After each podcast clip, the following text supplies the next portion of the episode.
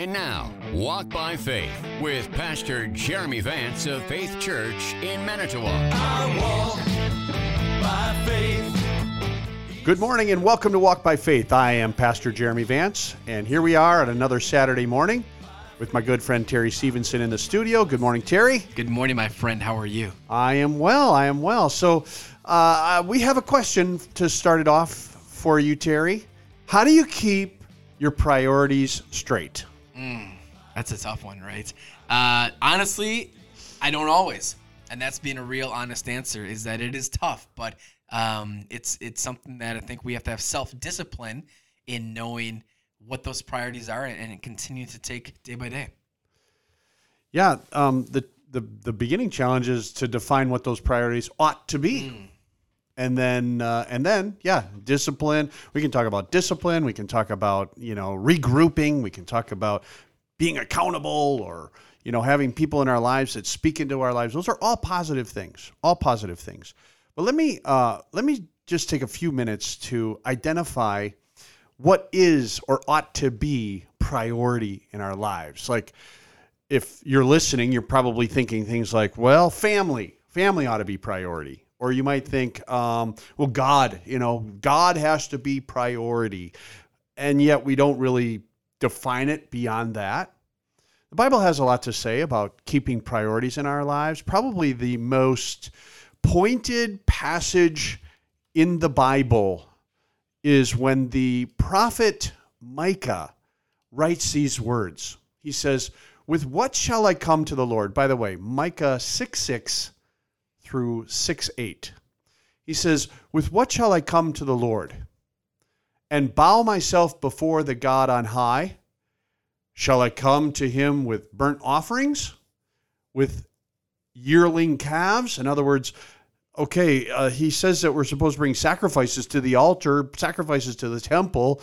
Is that what he wants? Does he want me to come to him that way? God should be number one, shouldn't he?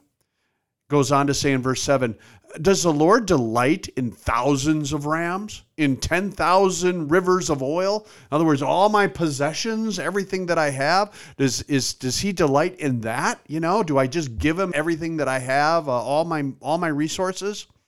He goes on to, to, to say, Shall I present my firstborn from my rebellious, for my rebellious acts, the fruit of my body for the sin of my soul? Shall I give of my child to God because I have sinned and done wrong? Then this is wonderful words in Micah 6 8. He has told you, O man and woman, by the way, what is good and what does the Lord require of you? Here's what he requires of you but to do justice, to love kindness, and to walk humbly with your God. Want to set your priorities straight? Here it is. Do justice. In other words, stand up for what's right. Stand up for what's right as God defines what's right, not what's right according to your opinion, not, not what's right according to the latest trend or the latest fad or whatever, but do what is just and right in God's eyes. And I love how he follows that up because we can kind of get, you know, fighty, you know, feisty about it. The second thing he says is to love kindness. I love that. Love kindness. Be kind. Be gracious. Be merciful. Be loving. And then it says, and to walk humbly with your God. Walk humbly with your God. And by the way, that's capital G, not any old God you want. It's the God of the Bible.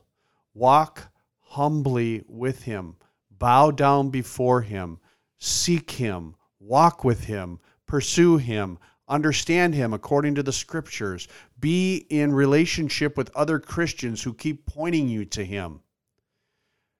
Do justice, love kindness, and walk humbly with your God. This is what ought to be a priority in our lives as together we walk by faith. By faith. This has been Walk by Faith with Pastor Jeremy Vance of Faith Church in Manitowoc. Join us again next week as we share again in a time of teaching and encouragement, and together we can walk by faith.